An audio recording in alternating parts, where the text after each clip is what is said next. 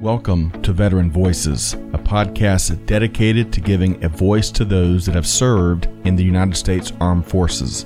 On this series, jointly presented by Supply Chain Now and Vets to Industry, we sit down with a wide variety of veterans and veteran advocates to gain their insights, perspective, and stories from serving. We talk with many individuals about their challenging transition from active duty to the private sector and we discuss some of the most vital issues facing veterans today. Join us for this episode of Veteran Voices. Hello, everyone. Mary Kate Soliva here with you on Veteran Voices for another great episode. Thanks for joining us today as we get ready, or as I should say, I get ready to interview an incredible veteran who's doing great work to give back to the community. Stay tuned for an incredible conversation. And just a quick programming note before we get started this program is part of the Supply Chain Now family of programming. And today's show in particular is in partnership with Vets to Industry, and that's Vets, the number two industry, a nonprofit that's near and dear to my heart that's giving back to veterans and their families. You can learn more about the great work that Vets to Industry is doing at vetstoindustry.org.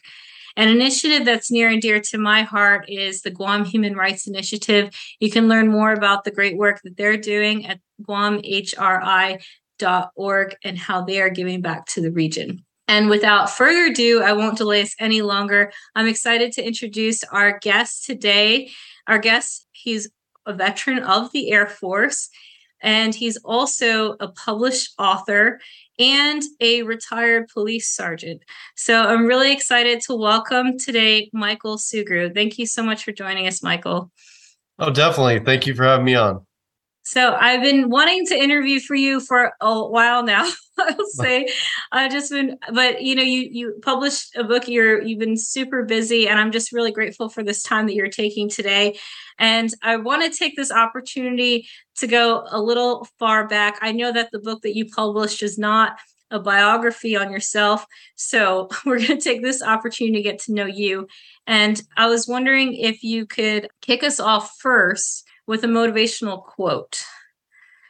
Absolutely. So this is from Winston Churchill, and it's success is not final, failure is not fatal. It is the courage to continue that counts. Oh, I love that. Well, that's actually, I think you're the first one to say that one, but why did you end up picking that one? What does that one mean to you? You know, because the thing is, I've I've been through a lot in my life and through my journey. Um, a lot of what I do now deals with post traumatic stress injury, what I like to call it, versus PTSD. Right. And you know, there's been a lot of ups and downs. There's been a lot of battles, and the key to overcoming this is never giving up, is continuing on. And I think that's important to keep that mindset because, you know, a lot of us, whether we're veterans, first responders at some point in our personal lives or careers, many of us have hit rock bottom uh, yes. uh, to the point where you know some of us just don't want to be here anymore. And that was the case for me. Is I actually got to that low point where I didn't want to be here anymore. And the fact is that through that fight, I never gave up. I pressed through as hard as it was, and I came out the other side. And today, I'm living proof that you can overcome this, that you can get better and that you can win this battle. And so I think it's just really important to remember that to just, you know, never give up. And it takes more courage than anything to to not give up and keep the fight. And that's why I'm here today is to talk about that. And I, I really love that you address that quote, but also the meaning behind it, because one of the things that for me is I know you're Air Force, but for me as, a, as an Army soldier, like one of our mantras about you know never leave a fallen comrade and never quit but i think we think of never quit in the sense of never quitting on our comrades and our, our battle buddies but not in the sense of quitting on ourselves uh, how many of our brothers and sisters have have lost that fight uh, that with their internal demons and left behind a family left behind loved ones so that they're struggling with. So I'm really grateful that you're going to take the time today to talk about some of that and, and what you've shared in your book. I wanted to take us first a little bit uh, back into not too far back, but a little bit back into your upbringing. And uh, if you could share with us a bit about where you grew up and some of those anecdotes from your childhood. Absolutely. So I grew up in the San Francisco Bay Area. I was actually born and raised in Oakland. and I ended up Oh, wow. moving to different cities, you know, within the Bay Area. There's a lot of cities here. And um, to go pretty far back, my parents got divorced when I was about eight years old. And my stepfather came into my life very early. And he was actually in law enforcement. Um, at the time, he was a police sergeant. He later became a police lieutenant. But he was my ultimate role model. He was my ultimate hero. And I actually got the interest in law enforcement all the way back then at eight years old. And I was actually a police volunteer for one of our police departments out here, the Sausalito Police Department. And I remember getting that first laminated ID card, you know, the official card from the police department. And that's just where I felt this sense of belonging, like this sense of family. And I Mhm. saw the camaraderie and I saw the friendships. And I knew then that that's what I wanted to do. And there's some different things that happened throughout my life that kind of changed my trajectory a little bit, but I was always on a path of service. And if you, you know, fast forward to my high school years, I was actually a police explorer for a different police department, the Richmond Police Department. And my original goal was to go into the FBI. Now, back then, you needed a college degree, but you also needed some kind of work experience in addition to your degree Mhm. to go into the FBI. And so what I did was I, I looked into the programs, um, both the Army and the Air Force. And I actually went through the full Army officer course at Fort Knox, Kentucky. I passed that. But the Army didn't want to offer me much in the way of a scholarship to school. So I actually Shame looked. I know, right? So I, I looked into the Air Force and they actually offered me a full scholarship at uh, Sacramento State University here in Northern California. And so my original plan was just to do my four years. That was my my commitment. And my first choice was security forces because that was as close to the army as I was going to get in the Air Force. And I also knew that would set me up for a career in law enforcement. And so I graduated in 98, was commissioned a butter bar, and then I started getting Mhm. stationed all over. You know, I went through my security forces training. I ended up in Europe. Um, I was in South America. I was in the Middle East. And what happened was, is you know, I was going to get on that four-year point, and they offered me Germany, and I was not going to turn down Oh, a chance. how to can- work in can't. Germany. No, you can't. So Yeah, I was just there actually- for the first time in my life. I was just there a couple weeks ago for the first time ever. Oh, that's amazing. I, I, I really want to go back. It is absolutely amazing there. And so because of that, that extended me. And so I stayed in longer. I ended up getting assigned back here in California to Travis Air Force Base in 2003. And then I started applying to civilian law enforcement agencies. I made the decision that federal wasn't really for me. I Right. wanted to be out there doing the hands-on stuff every single day, you know, wearing a uniform, wearing a badge, working here in the Bay Area in a community.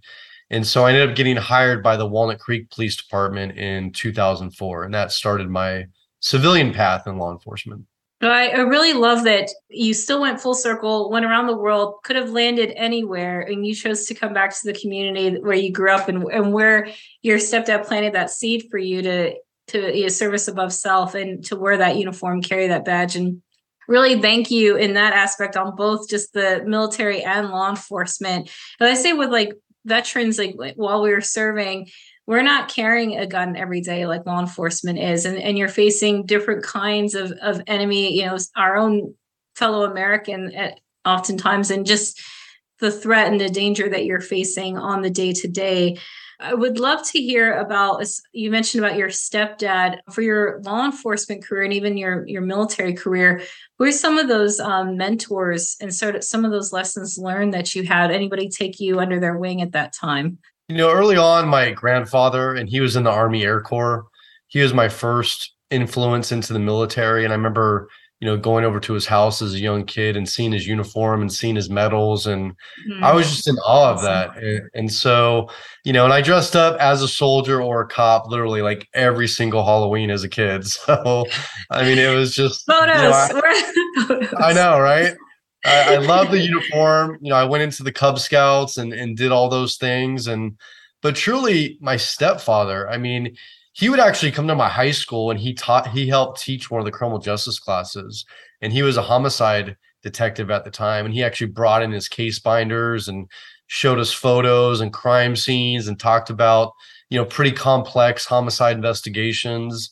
And he he was the linchpin for me. I mean, I also had an uncle, his brother, who was also in law enforcement. So between the two of them, it was always you know hearing their stories and, and listening to their discussions. And anytime I had any question whatsoever, whether it was a leadership question, whether it was just a, a knowledge question, you know, a factual thing, I would always go to my stepfather, and he always knew the answer. I mean, he was a phenomenal man. He was a great leader as well.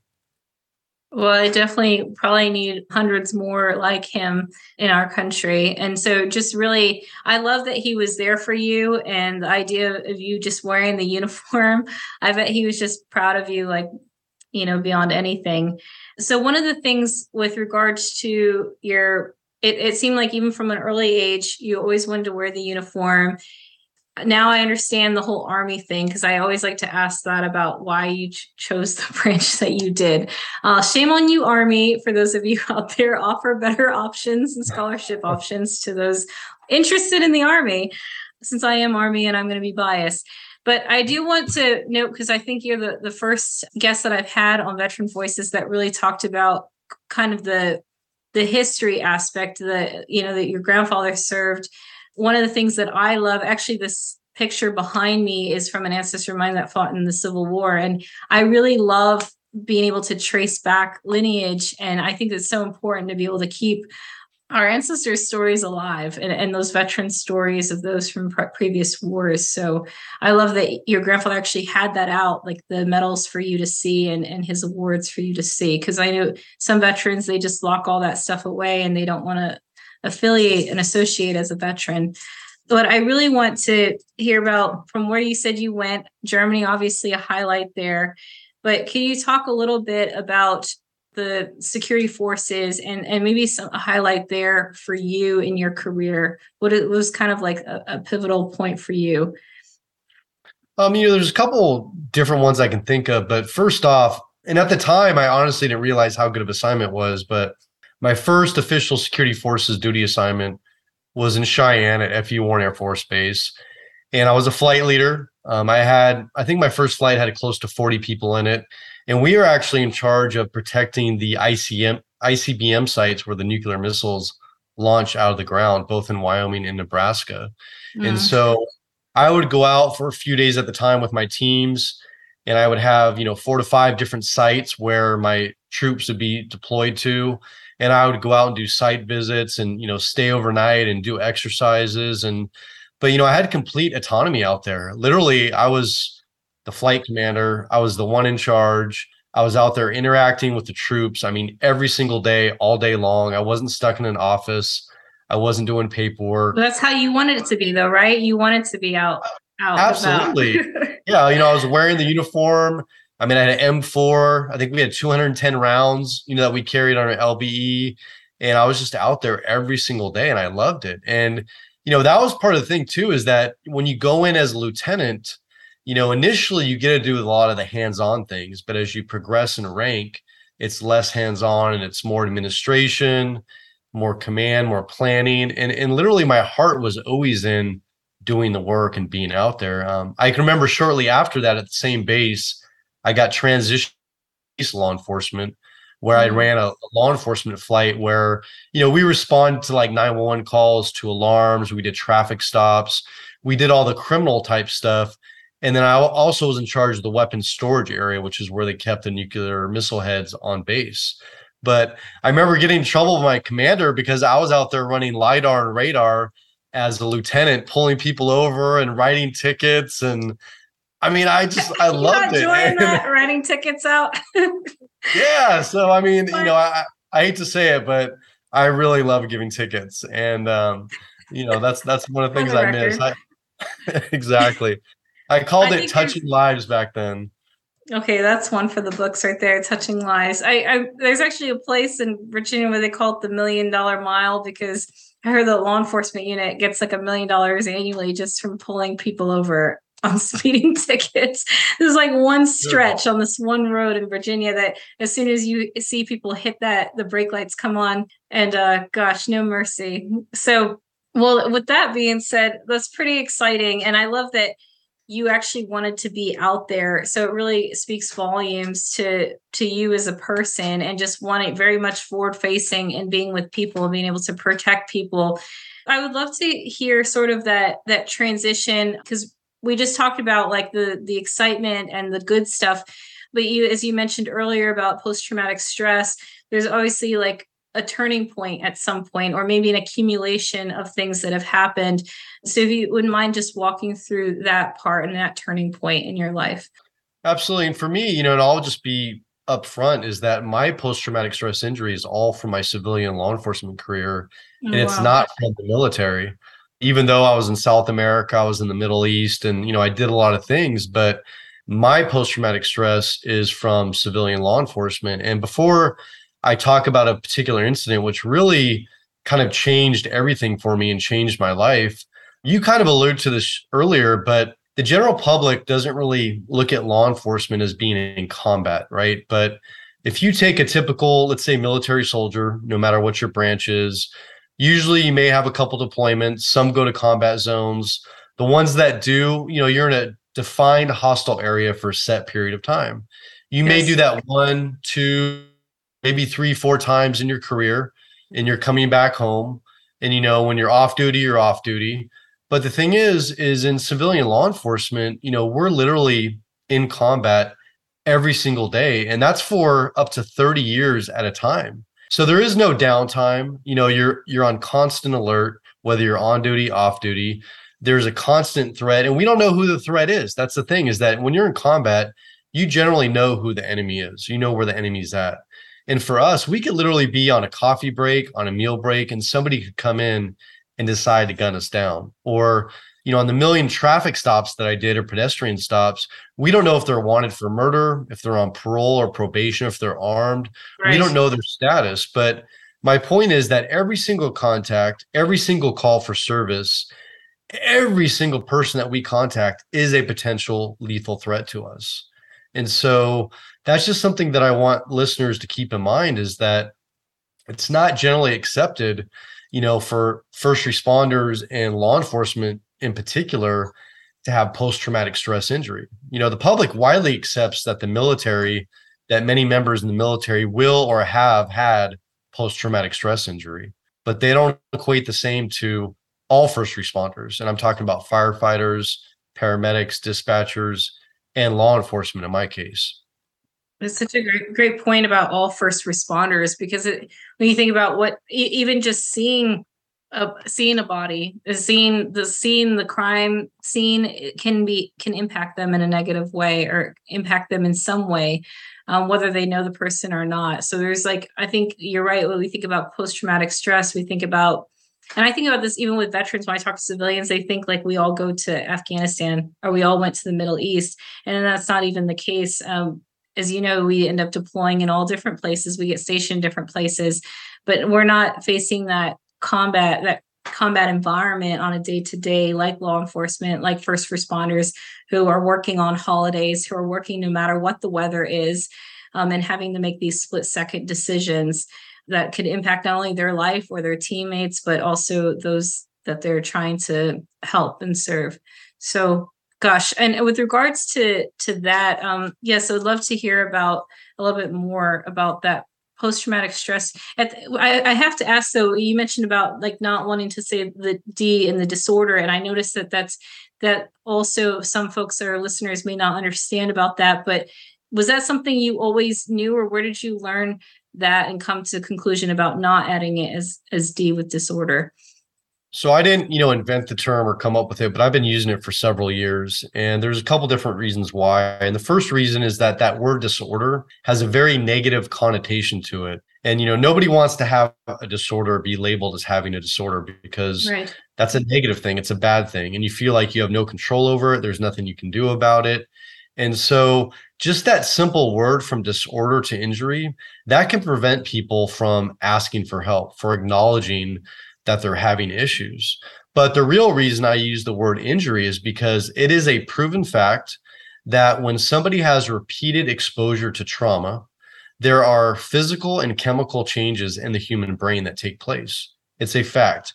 You know, they've done tons of brain scans, brain imaging, showing people, you know, before post traumatic stress or after an incident, and you can truly see the changes in the brain.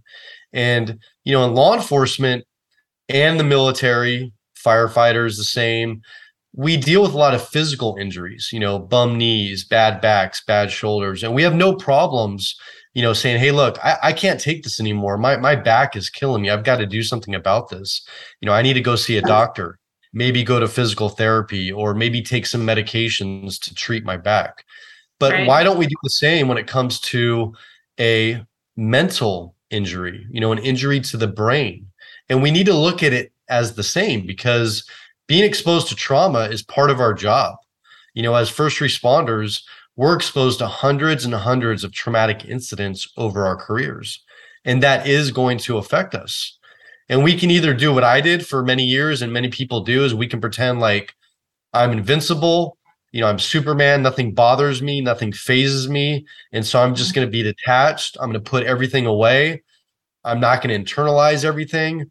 But the facts are is that we're human, and and the things that we see, like even just you know really bad car accidents or fatal car accidents, suicides, you know homicides, even just natural deaths. I can't tell you how many just natural deaths I, I've been to, but just to see repeated dead bodies over time is going to take a toll on you.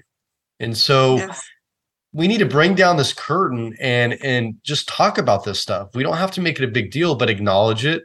You know, acknowledge when something's messed up, acknowledge when something's bothering us or having an effect on us, and just being able to have a, a trusted conversation with somebody, whether that's a peer or a professional, where we can just open up a little bit and just talk about it. Like, hey, you know what? I, I'm not sleeping good right now. I have this constant image in my head of that bad accident we went to a couple days ago, and I can't stop thinking about it. And so I, I need to talk about that instead of just internalizing it. Um, but what we do do is we joke about things and mm-hmm. we call it gallows humor, where we just kind of brush it off and we laugh it off and you know just it doesn't bother me and we just move on to the next thing but but it is taking a toll that's the facts gosh and i and i really appreciate your explanation to that because i think that prior to me joining the military that wasn't like something i learned about in high school. It wasn't something even in my early d- career in the army i didn't really know anything about post-traumatic stress what it was what that injury you know to me it was just like concussions and you know in, but not not about feelings or talking about feelings or who to go to to share about those feelings. And one of the interesting things that you were talking about um, in that comparison about how you got post traumatic stress injury from your law, civilian law enforcement as opposed to your career in the military. I was thinking about how we stress so much just as society about supporting veterans in their transition. But we have veterans, you're a veteran, you could have served one contract, 20 year contract or plus that. But like you said, with law enforcement career up to like 30 years. And I find that a lot of law enforcement units, you end up retiring just in that, staying in that community because the way the retirement systems are different. But what was that transition period like for you? Um, you know, in comparison to what we do in the military, all that support, talking to them about going to the VA, getting medical, is does law enforcement have go through that or first responders in general about having that support in transition? You know, things are a lot better now than when I first started, but I can tell you that, you know, when I went through the police academy, which is, you know, similar to like boot camp for the military, we didn't have any speakers come in or any discussions on the toll of the job, you know, on the mm-hmm. trauma that we're truly going to see and how it's going to affect our physical health, our mental health, how it's going to affect our relationships, our marriages, you know, our friendships. We didn't talk about that stuff. You know, we trained on the exciting things like how to shoot guns, drive cars fast, you know, arrest and control techniques, um, defensive tactics. We learned the law. We learned how to document things. And we did learn about outside mental illness, you know, as far as how to deal with people on the street when they're in crisis or when they're having issues. So we do receive training in that regard. But like you said earlier, even in the military, we don't train to take care of ourselves. And and here's the sad fact is that for both the military and all first responders, we are much more likely to die by our own hands than the hands of another. That is a fact. You know, you can take the entire Vietnam War and you can take all the soldiers that died in that conflict. But if you take the number of soldiers that died after that conflict and the one that took their own lives, that the numbers are far greater. And you can do the same year over year when you talk about law enforcement, line of duty deaths. That's where it's considered, you know, dying on the job or as a result of the job. You know, suicide far outnumbers that. And so we are our own greatest risk. Yet we don't spend our resources and our time training for that and talking about it. And so, you know, agencies have come out with things like peer support teams. Um, they have contracted therapists who are I call culturally competent. Those are people who, you know, only work with first responders. They get us, just like you need special therapists and clinicians that work with military members because they need to know the uniqueness of our professions, of the things that we see and the things that we deal with. And so, and even back when I went through my things, you know, my agency had a lot of these programs. We had peer support people, we had annual training, we had people come in and talk, but you know, I didn't trust that system. I didn't trust the people on the peer support team. I didn't have established relationships with therapists or clinicians or people that I could go to. So I kept everything inside and literally felt like I was on an island. I felt like there was nobody out there who would understand what I was feeling, who would truly get, you know, the thoughts that I was having. But in reality, you know, going forward now with everything I've been through and all the volunteer work that I do, you know, I'm not unique or special. And there's countless of my brothers and sisters who are going through the same things, who have the same thoughts, that are having the same struggles. And it's much more common than we think or that we talk about. And that's what this is all about is just shedding light on the reality of it.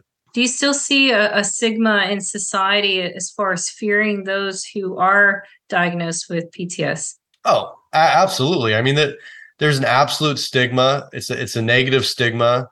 Um, you know, I know when I when you watch the news, if there's any kind of active shooter situation or like mass casualty thing, the first thing everybody says is, "Oh, they must have PTSD or they must have post traumatic stress," and and it just really angers me when I hear that because you know so many people deal with post traumatic stress, and not just people in the military right. or in law enforcement, but everyday people. I mean, you know, you look at like I don't want to get off topic here, but females in the military, one of the biggest sources of PTS is sexual assault.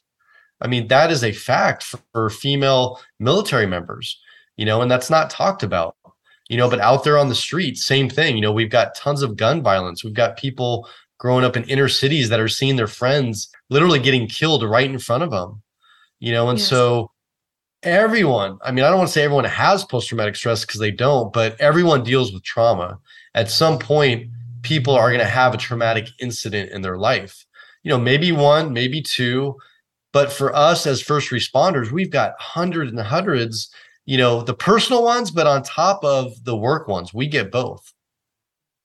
Uh, and I and I appreciate that you said that because I was even thinking about what you said about the the active shooters, and we talked about even 9-11, like those who survived those you know active shooting incidences or even survivors from a, a car accident you know with the multi-car pile up. And it, it, there's all these different things that we can experience as civilians no matter what age group. But that's something that even just in my lifetime of or i should say in my youth that i don't recall ever being talked about about handling that kind of trauma that an emotion that stems from trauma. Um, handling your emotions yes you know like anger management yes maybe but not so much specifically on that trauma that's something that we just continue to bury deep. Because you're absolutely right there is that stigma and i still know brothers and sisters of mine that don't want to go to medical they don't want to log anything because they want to do federal law enforcement or a FBI or something after their military career, and they don't want that to be a, a, black mark on their record as they think it will be. They think that they won't be able to, to have their guns. They think their guns will be taken away from them. All these different things they say just snowballs into what they think of being affiliated with having a disorder, so to speak. And I also get upset about that too. If there is an active shooter incident and that person's a veteran, even if they say like 20 years ago, they're going to slap veteran in the headline, you know, say like Air Force veteran murdered so and so somebody or X number of people. So, in that, we're just, again, just amplifying that negative stigma that we have in our society.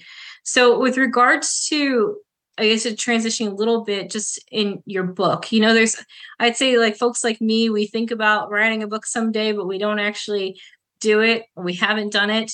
You went about taking something that you ex- yourself have experienced, possibly continue experience, and you wrote a book. But would you mind sharing a, a bit about what prompted you to, to write your story or write this book? Absolutely. So the book is uh, Relentless Courage Winning the Battle Against Frontline Trauma. And I'll just be honest with you from the start. And it's, I owe this all to Dr. Shauna Springer, also known as Doc Springer. She's my co author. She's a clinical psychologist. She has worked with combat veterans and first responders most all her career. She worked for the VA, she worked for TAPS, and she truly gets it. She's one of those culturally competent clinicians that I told you about earlier.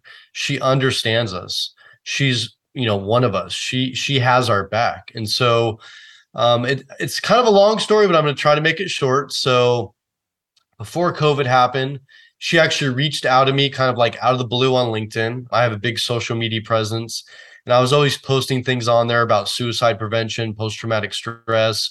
And we just set up a phone call and we started talking and she was telling me about the work that she's doing now um, with stellate ganglion block, which is actually a medical procedure to treat the physical symptoms of post traumatic stress. And mm. then she was asking me, you know, like, you know, what's your story? You know, what, what, what's your background? And so I went into depth with her and told her my trauma stories. And after we had that discussion, she she straight up asked me, she's like, "Have you ever thought about writing a book?" And I said, "Well, I've actually been asked that before, and I have thought about it, but to be honest with you, I said I'm so just burnt out from post traumatic stress and from 20 plus years of report writing and documenting things that I honestly don't think I have the focus, concentration, and the patience to get a book done. And so we kind of left our conversation at that. A couple months later, she reaches back out to me. We have another phone call. Now we haven't even met in person at this point. This is all just on the phone. That's incredible.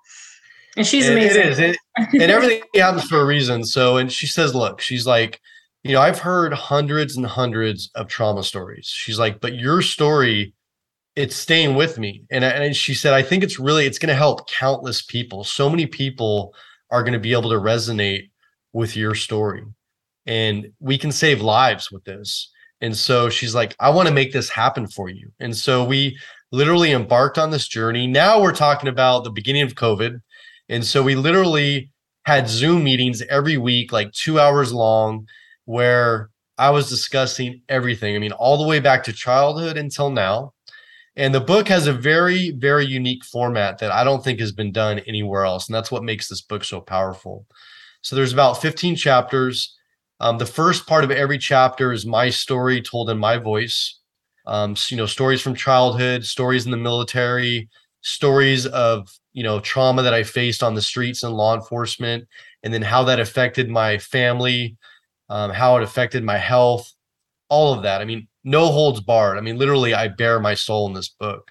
And then Doc Springer comes in at the end of every chapter and she breaks it down and explains everything in a global sense so that everybody reading this book, whether you're a first responder, military, a family member one, or if you're just somebody on the street that doesn't even know any first responders or military, you are now going to see the true human side behind the badge and behind the uniform. And you're going to see the true toll that our professions take on us. And in this book, the whole purpose it's to save lives. It's to stop these suicides. But the other amazing thing that this book has done, and I've already seen it and I've heard from several people, is that it's helping to bridge that community gap between law enforcement specifically and the communities they serve. And it's letting them see us in a different light it's letting them see us as the humans that we truly are and, and let them see that yeah this stuff affects us that we care. You know but we still go out there every single day willing to put that badge and gun on putting our lives on the line for complete strangers knowing every single day we might not even come back home to our own spouses and our own children. We're willing to do that day in and day out for 30 plus years. And so this book it is powerful absolutely powerful but it's got solutions, it's got resources.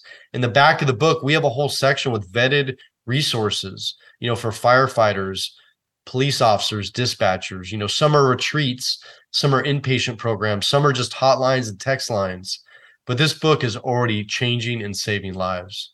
Well, thank you for doing that. Thank you for taking up, you know, Dr. Shauna Springer's um, advice about having the book, writing the book, sharing your story, and being vulnerable and open to the community. Because your story needs to be told, and others need to be able to understand and help bridge that gap. I like. I think back to my own childhood. I remember sometimes seeing law enforcement out and about in the community but I've definitely seen a bigger shift, a greater involvement of law enforcement in the community, talking to kids so kids aren't scared of the police and and uh, engaging the community so that we're not scared when when law enforcement comes around and that we feel like you are out there, you know, and that you are our society's heroes. So I really appreciate you helping to bridge that gap. Really love the fact that you said that it helps to the community to better understand because I think it does work two ways. I think we expect so much from our law enforcement, first responders, put you on this pedestal of perfection that you must know what you're doing and be right at all times. Um, but that's not the case. Like you said, you are human. You have families to go home to every night. And for many of my friends who are law enforcement I've spoken to, there's no like turning on and off this switch as much as we try. Like you, you're have your head on a swivel at all times you you know where the exits are at this isn't something like your training where you're like i'm just going to put that to bed now and and just be a normal as you say normal person you have specialized training. So with regards to the the book is this something that you've been able to share? Like you find that it's reaching audiences all over the country?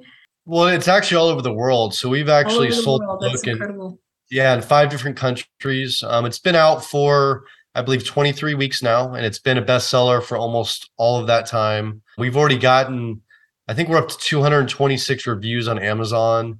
And many of the people that are writing these reviews, I mean, they're writing like three, four, five paragraphs where they're they're literally putting it out there and, and they're they're sharing the impact that this book has had on them and that that's what keeps me going is the messages that i get from people seeing the reviews, you know, having people reach out to me. And the common thing I hear is me too. Oh, me too. Me too. Mm-hmm. And, like I said, I'm not unique and I'm not special. And the things that I talk about in this book, they're not unique and special. And so many people are going to be able to relate to this book. And like I said, not not just first responders, not just service members, but everyone is going to be able to relate to this book. It's going to resonate with them. And, and it's it's just it's unbelievable how this happened. I mean, I never envisioned it. And you know, I truly believe that everything happens for a reason. And this is my calling now. This is my purpose in life. Um, I am fully retired from law enforcement. I medically retired in 2018 for post traumatic stress. And mm-hmm. so now, you know, in addition to the book, is I do national speaking. I speak across the country to both the military and to first responders, where I'm just sharing my story in the hopes that it will allow people to see that they're not alone, that there is hope and that there is help and, and that I'm living proof that you can get through this. Well, I thank you for that message. And for our listeners, please get in contact because get Michael on your schedule invite out invite Michael out to speak. Really appreciate your message. And now you have me just thinking about that with regards to the transition again. If you had any sort of advice to those going through their transition right now, if you were to speak to a room of transitioning first responders, transitioning uh, service members that are stepping and, and hanging up that uniform for the last time, what would you say to them? Well, I mean, here, here's the reality of it is that a lot of us, both military and first responders, we've made our careers our number one priority. And we've neglected our families, our children, our loved ones. And my advice to you is to start, it's never too late to start today and start making your family and your loved ones, your children, your spouses, your partners, the number one priority. You know, communicate, open that door, have discussions about how things are affecting you because I didn't have those discussions and it cost my marriage. You know, I, I made an early on decision that I would keep work separate from my personal life I wouldn't bring it home. I wouldn't discuss it because that was my way of protecting my family. But the truth of it was is that when I came home pissed off and in a bad mood, I didn't communicate. And so my family thought it was them. They didn't understand that it was the job. They didn't understand that it was the horrific things that I saw that day or the day before that literally were just taking a toll on me. And I and I wanted to isolate. I wanted to be alone. And so open those doors of communication. Start talking.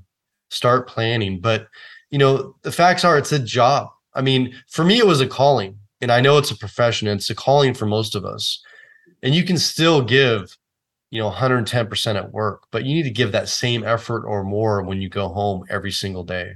That is the priority. That's what's going to matter is having a life outside the job outside of work. That's what's going to make the transition the easiest and the smoothest is having a purpose outside of your work. You know finding purpose within your own family.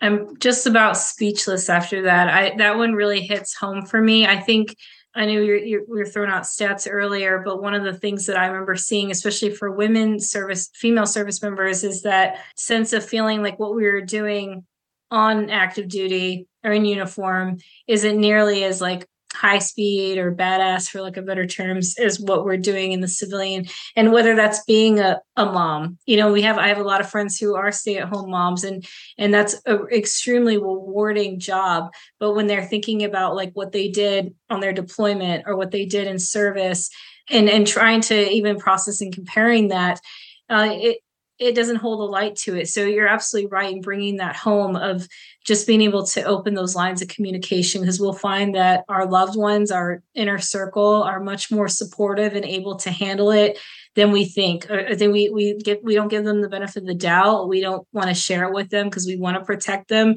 but they are the rock.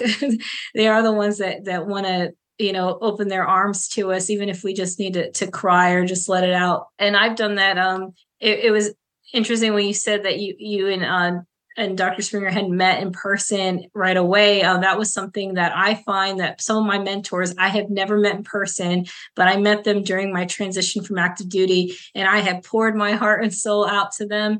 And there were just some days where we're like, we just needed somebody else who understood where we were coming from to just start breaking down that wall and, and just being able to open up. So that's really, really powerful.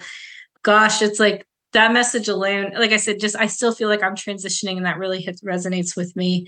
If you could share a little bit about what you have going on next, what do you, what do you have planned coming up? I'd love to hear what what you got in store, and we should probably keep an eye on on your LinkedIn account and what you're up to. Well, you know, it's funny you said it earlier, but my main priority is being a stay-at-home dad. So, I mean, I have my daughter. I love that. She's only twelve you know, I drive her to school, pick her up, I go to her volleyball games, and that is my priority. And so um, I've made a clear line, like balancing what's important and what's more important. And so I do speak, but I try to limit that to four to five times a year, and that's it. You know, I've got a speaking engagement coming up in Kansas in February. It's a statewide gang investigators association conference. I'm doing a book signing in a couple weeks. So I do do speaking, I do book signings. But again, my focus is at home. It's my daughter. It's enjoying life. It's literally embracing the things that I never took the time to enjoy because I was so focused on work and my career. So there are no immediate plans for a book or anything like that. I did take part in a documentary film that's going to be coming out eventually. I don't know the release date, but it's called Residual. And that's a, a short documentary film with a bunch of different first responders um, talking about pretty much what you and I are talking about. And that's the effects of the job on our health, on our mm-hmm. personal lives, and then the solutions, more importantly. So, uh, my plan is just to continue on this path and to touch people, to speak to people. I am available if people want to reach out to me. You did mention LinkedIn. Um, I'm also on Instagram and Facebook. I've got pages called Sergeant Michael Sugrue on both platforms. And then I also run a page called First Responders First, which mm-hmm. also encompasses military and service members. And I have a private Facebook group with that same name. And those are platforms where we're always sharing things about resilience, suicide prevention, mental health, um, post traumatic growth, what I like to call it, but just lots of great resources. And so I encourage people to find those, to reach out. They can send me a message. I check those every single day. And I mean, gosh, how humbling is that? Like, in in anybody's eyes your absolute hero rock star um so and and the fact that you can say so easily you know my daughter comes first as as she should and so being able to say like it doesn't have to come with like a combat helmet and a rifle and or even holding a gun and and kicking down doors you know just remembering what's really important in life and just for our listeners, one of the things I remember when the American Sniper movie came out, myself and a fellow, several other soldiers went to go see that.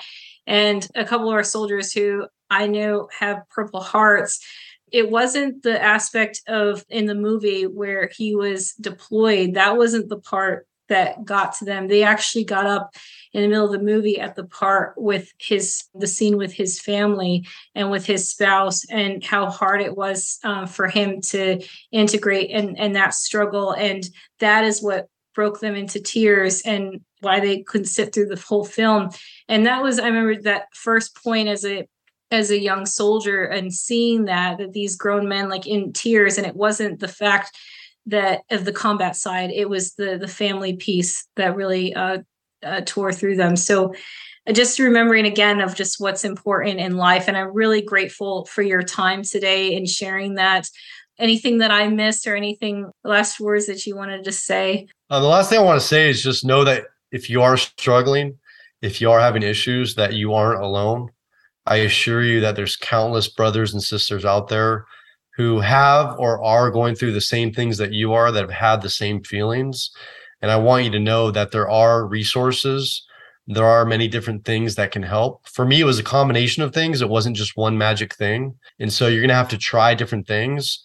It does take work. It does take patience. But i assure you there is help. And more importantly there is hope. And there's a whole new life to live on the other side of this. Thank you so much. Uh, definitely powerful words a powerful message and to know our brothers and sisters that are tuning in today that regardless of your profession if that you have experienced trauma you think you may have post-traumatic stress that you are not alone in this fight. Thank you so much michael for your time.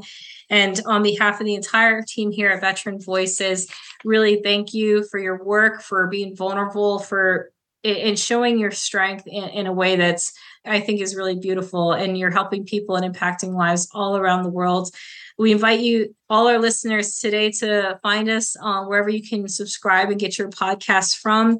And a big thank you to our partners at Vets to Industry. And this is Mary Kate Soliva wishing you all, all of our listeners, an incredible week. Stay motivated, do good, give forward, and be the change that's needed, just like the change that, that Michael's been for so many of us. And on that note, we will see you next time. Take care.